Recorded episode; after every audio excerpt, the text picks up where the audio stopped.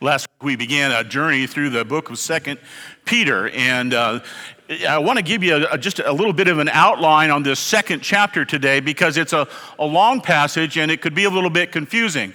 Although it really doesn't have to be, the outline is very simple. So last week we looked at Peter saying that there is a path that you can know that you're headed home, that you're in the right direction. If you're doing these eight things, said Peter, you can know that you are a child of the king and you are headed home to what he called the divine nature. Now, in the second, the second chapter, then we look at first chapter said, here's the path. The second chapter said, now here's a path that's going to lead to destruction. And here are the characteristics of those that are going to lead you to destruction, who he calls false teachers and false prophets. And so the outline is very simple. The first about three and a half verses say, here are four characteristics of a false teacher. And then there's a really long section dedicated to the destruction of those who would be false teachers. Then it goes back, the third step, another characteristic. And then the last section is more destruction. So it's a very simple outline as we read through this passage, 2 Peter 2, characteristics of a false teacher, the destruction of false teachers, characteristic of a false teacher, and the judgment and destruction. So may we read God's word together. 2 Peter chapter 2 beginning in verse 1.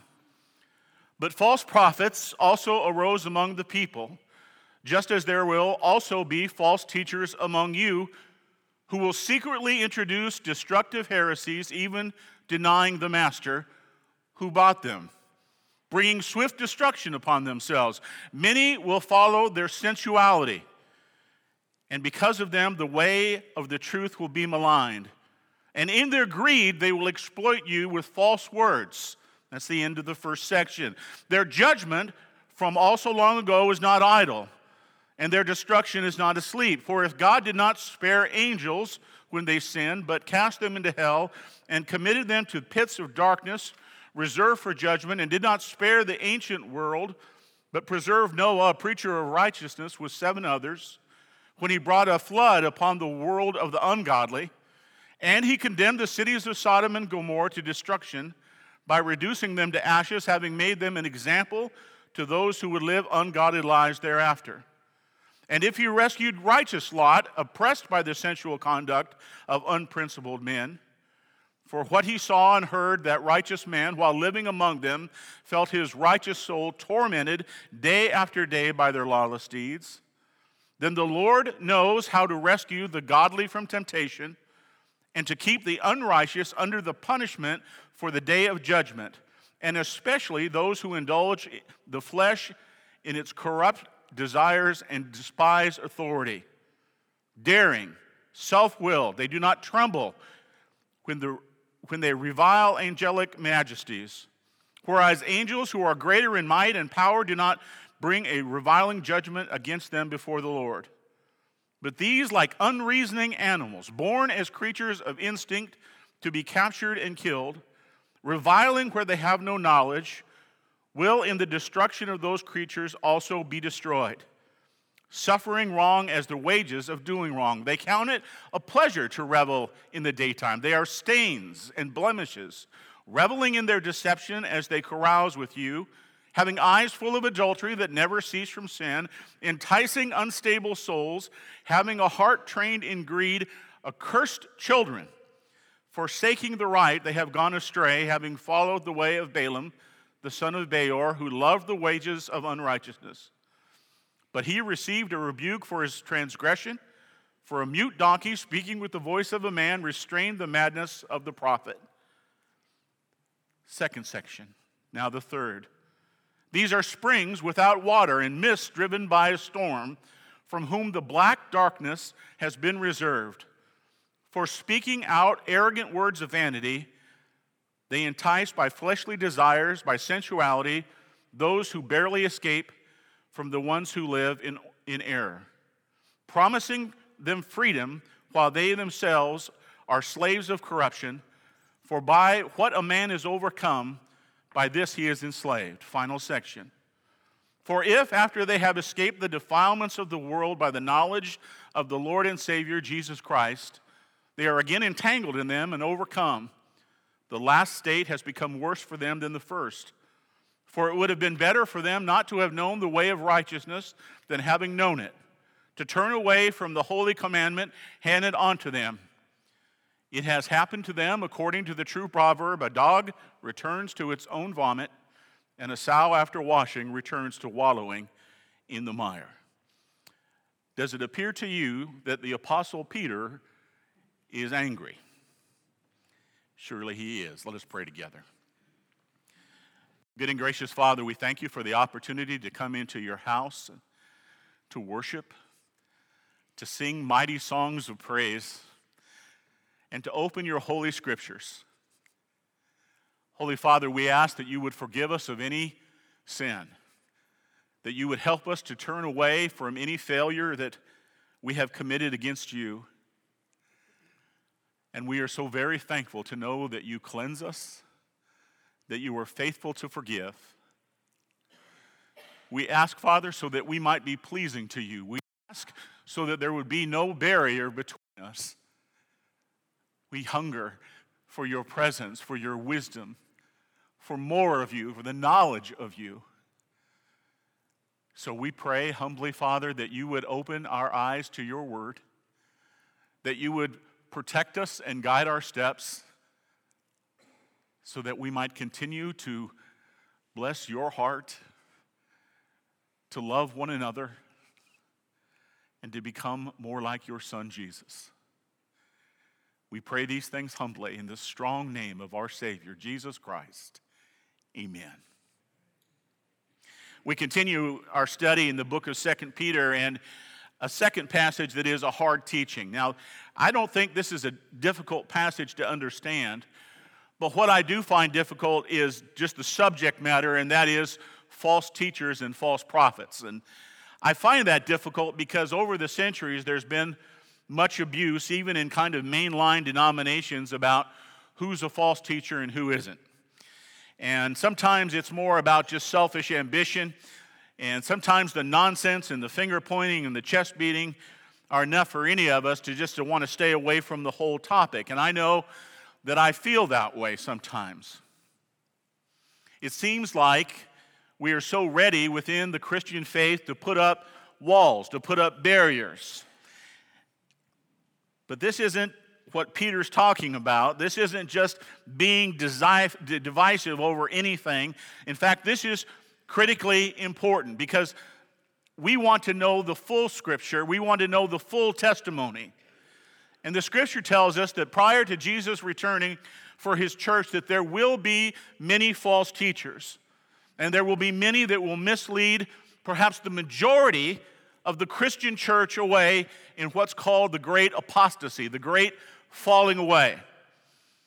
And the scriptures say that these false teachers, they will look impressive and they'll sound impressive and they'll play on our sinful and selfish desires and that they will lead many, if not most, of the Christian church down a path to destruction.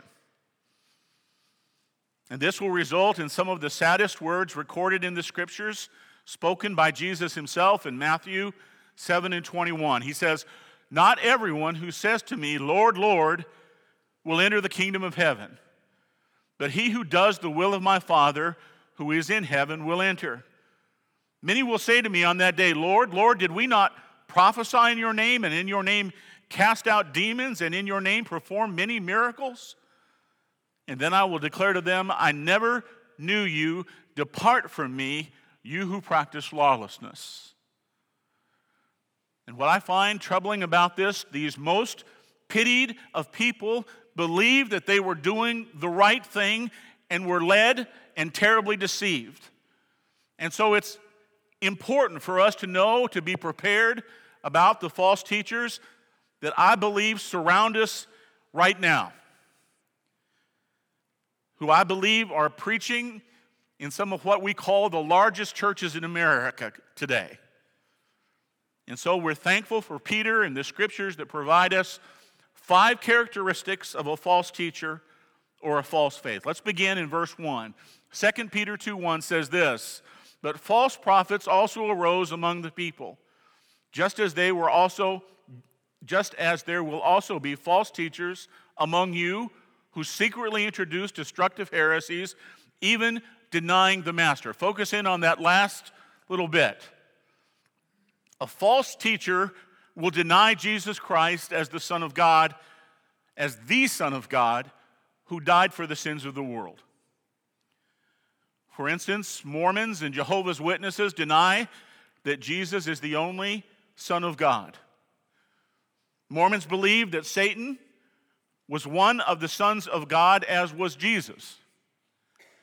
Jehovah's Witnesses believe that Jesus was not co equal with God, he was not part of the Trinity, but he was the archangel Michael, one of several archangels. I just want to stop and say, listen now, it's very natural and perhaps even godly to desire to love everyone, to be friends with everyone, to include everyone, and be careful to be divisive for no significant reason. But this is no insignificant issue. We should be clear that these are not our brothers and sisters in the same faith. Likewise, anyone who says something today that sounds wise and seems inclusive, something like Jesus is one expression of God's love, but there are many ways to God, is a liar and a false teacher. The Unitarian Church, I have a a lifelong friend who is a member of the Unitarian Church, and she said some of these very things to me, and it breaks my heart. Because in John 14, 6, Jesus said to him, I am the way and the truth and the life. No one comes to the Father but through me. And listen here, you, you can't call Jesus a good teacher an expression of God's love and at the same time call him a liar. You just can't do both of those things. He said he was the single, unique path to God. It is either so or it is not so. We did not equivocate on the subject. And I could say much more about this, but I'll leave it with this. I think what Peter is saying, I think what we need to hear is anyone who diminishes or minimizes the person of Jesus Christ as the only Son of God and the Savior of the world is a false teacher. The second characteristic Peter offers is in the same verse, 2 Peter 2 1. But false prophets also arose among the people, just as there will be false teachers among you who secretly introduced destructive heresies, even denying the master. I want to focus in on two key words heresies and secretly. Heresies are false teachings that are not found in the 66 books of the Bible. Listen, the scriptures, the Bible, must be the bedrock of truth in our lives. And to the scriptures, we may delete or add nothing. We do not elevate our personal experience or our feelings above the scriptures. I've had people say when I've opened the scripture and I've tried to teach faithfully, I'm very careful and not perfect, but I try to be very careful. And they say, Well, I feel, listen, our feelings have very little to do with it. Because the scripture says that the heart is more deceitful than all else and is desperately sick. In other words, my feelings can be deceitful. And if you're like me, we can probably justify any behavior that we want, and so we need a cornerstone. We need a bedrock of truth, and the scriptures provide it. But a false teacher will add or subtract from the scriptures. The Book of Mormon is considered by the Church of the Latter day Saints to be equally inspired as the 66 books that we know as the Bible. Although these two documents do not agree with each other, Jehovah Witnesses have made small changes to the scriptures that make a huge difference. The New World Translation of the Jehovah Witnesses says this John 1 In the beginning, the Word was, and the Word was with God, and the Word was a God. The point of Peter's passage is to be on guard. And what they identify as the Scripture is not the Scripture, it is not even a good translation, it's a terrible translation. It says that Jesus was not the Son of God, but a Son, one of many, and he isn't even a capital G God. And Peter says, Be on guard. And I want to say again, we aren't trying to be divisive, we're not trying to beat our chest, but we must be on guard against false teachers that can mislead people to destruction. The second word in that verse is heresies, or excuse me, secretly. And Peter says that, you know, some are going to be taught secretly, not a teaching for everyone. For instance, the Mormon prophet Joseph Smith taught that God was once a mortal man. Did you know that?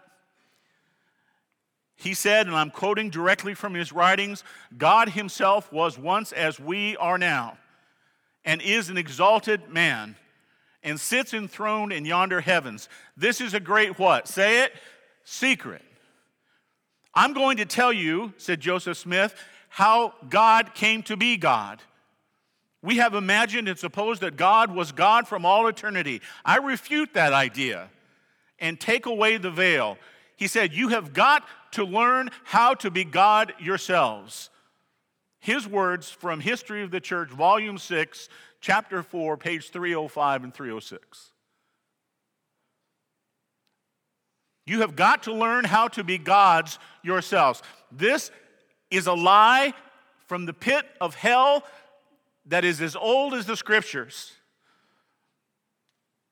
Genesis 3 4, the serpent said to the woman, You surely will not die, for God knows that in that day you eat from it, your eyes will be opened, and you will be like God.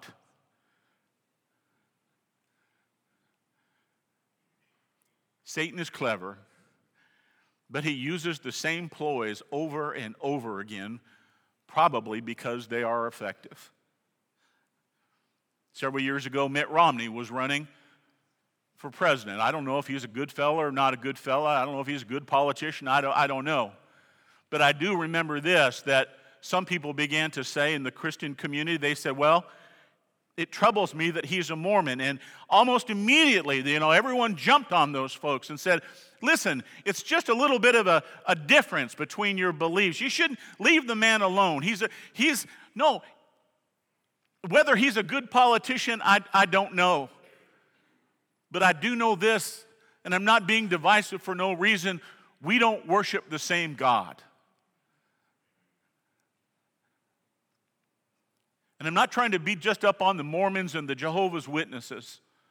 It's the principles that we want to look at so that we can be on guard. Several years ago, when I was still in the Army, I had a friend, a, a fellow lieutenant colonel, and he was, a, he was a good friend. He was a Mormon. And by the way, I'm not saying that we need to ostracize them. We want to keep connected with anybody all the time. We want to make friends. We want to build bridges. But this lieutenant colonel, he came to me. He was a, a dear friend, and he said to me, he said, You know, I want to give you something that means a great deal to me. And he gave me the Book of Mormon. And I, and I accepted it, and I thanked him for it. Because at least he had passion enough to share his faith. By the way, did you know that the number one growing faith in the United States is what? Mormonism. It's not Baptists, it's the Mormons who are spreading this, and they're growing faster than any other denomination. My friend said, This means a great deal to me. I want you to have it. Why don't you look at it and then we can talk about it? Well, I knew a little bit about what it said already, and I said, I've, I've read some. I said, I just want to ask you a question. Do you believe that when you die, that you will be the God of your own universe? And he looked at me very surprised. And he paused and he was clearly struggling how to answer. And he said, Yes, I believe that, but we don't teach everybody that right away. And I'm surprised that you know about it. There it is. there's the word that Peter used secretly. You see, there's no, there's no secrets. My Savior said, I am the light of the world. He who follows me will not walk in the darkness, but we'll have the light of life. No secrets, no levels of Christianity. We are all held to the same standard, and that is the 66 books of the Scripture. The third characteristic found in verse 2 many will follow their sensuality, their sensuality teaching. In other words, what's in it for me? How am I going to be blessed? And, and, and what kind of screams at me today in our culture is something called the prosperity gospel or the prosperity theology. Have you ever heard of that before? The prosperity gospel is a religious doctrine that financial blessing is the will of God for Christians. And that faith and positive speech and donations to a Christian ministry will increase one's material wealth.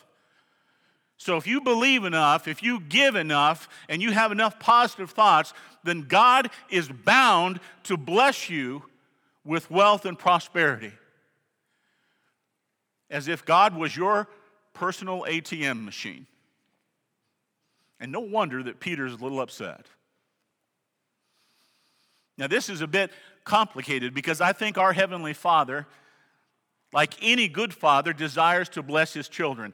And the truth is that most of us are more blessed than, you know, the, uh, this group of, of people is more blessed than the vast majority of the world. Amen? I mean, if you have uh, uh, clean water to drink, if you have three meals, if you have electricity, if you have a home and you have a nation to live in that's relatively secure and peaceful, then you're more blessed than probably 80% of the world. We're already blessed.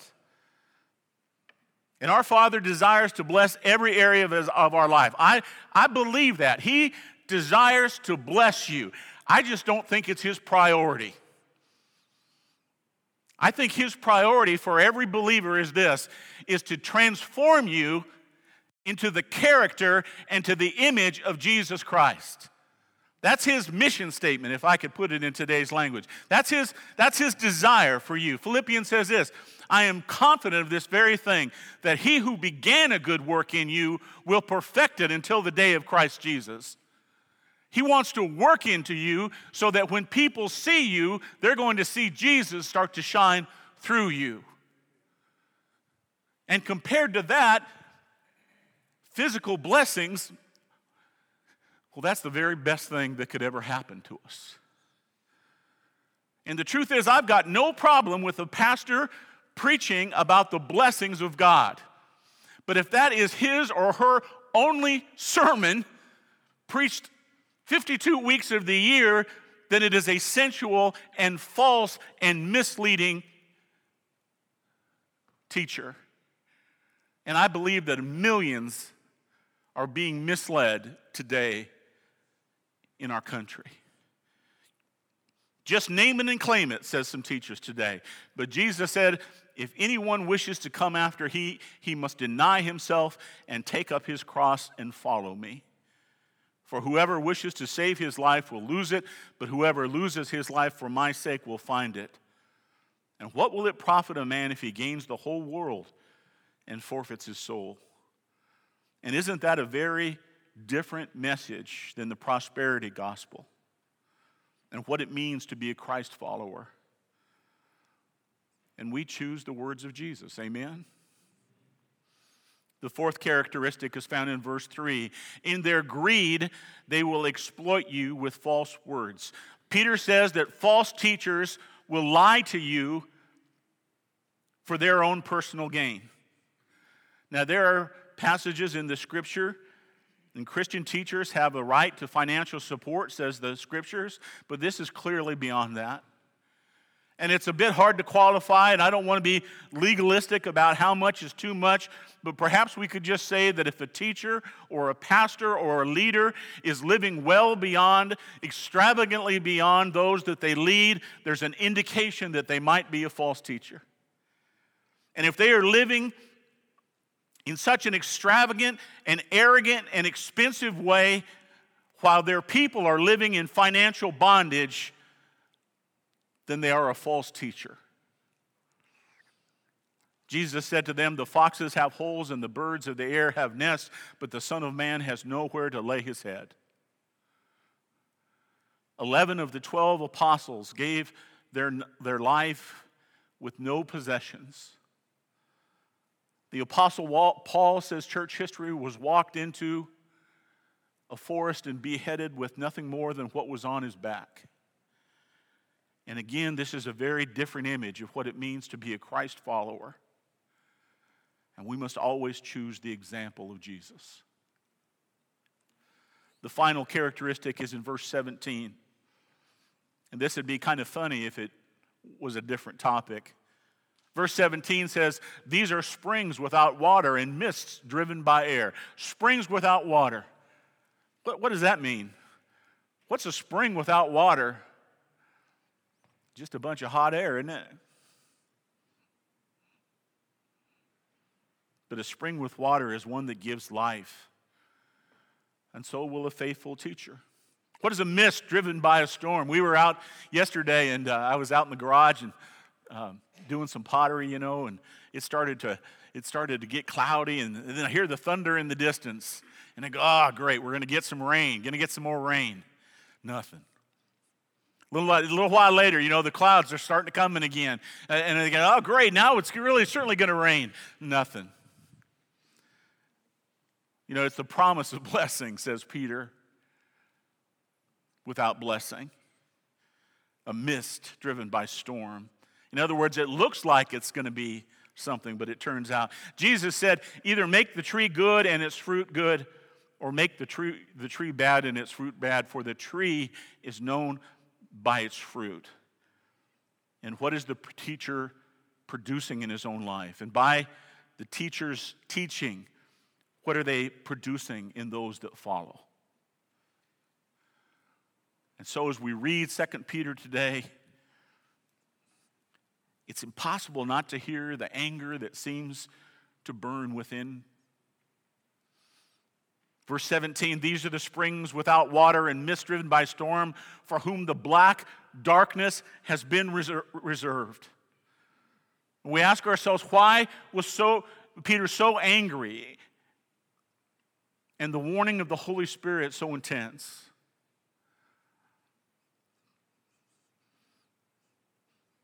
because false leaders lead to destruction. And the words of Jesus should ring in our ears Depart from me, I never knew you.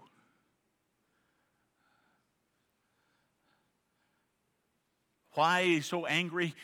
Because they dishonor God and they elevate themselves, because they take advantage of the poor and the weak out of arrogance and greed. And so, brothers and sisters, the scriptures say that we are to be on guard, which means that we have a great responsibility. Listen to me now. This has been kind of a teaching without a challenge. Here's the challenge. We who are Baptists are passionate about what? About being part of the family that every person here today is a priest before God. That not one of you needs me to come before your heavenly Father. We call it the priesthood of the believer, and we're passionate about it. But here's the challenge it's not enough for us just to be able to speak our mind at a committee meeting. That's not the priesthood of the believer. And when it comes right down to it, Peter says, be on guard. And the best way for you to be on guard is for you to know the scriptures.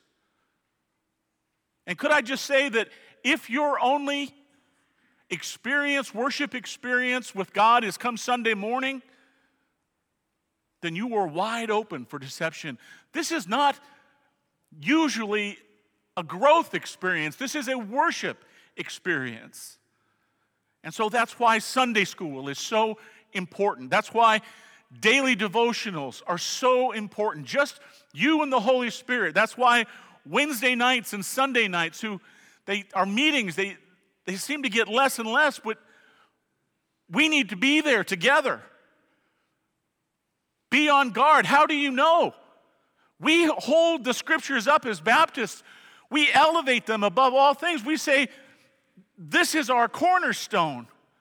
We call it the inerrant word of God. We get in great arguments about is it the inerrant Word of God, listen, it doesn't mean anything. It doesn't matter if they're inerrant or not if you don't know them. Peter says, be on guard, which means that we must know the scriptures, that we must be in contact with the Holy Spirit, and we must know what a false teacher looks like and what he doesn't. Because then we can flip back to chapter one and those eight principles. If you're doing those things, you know you're on the right path. You know you're headed home. Would you pray with me, please?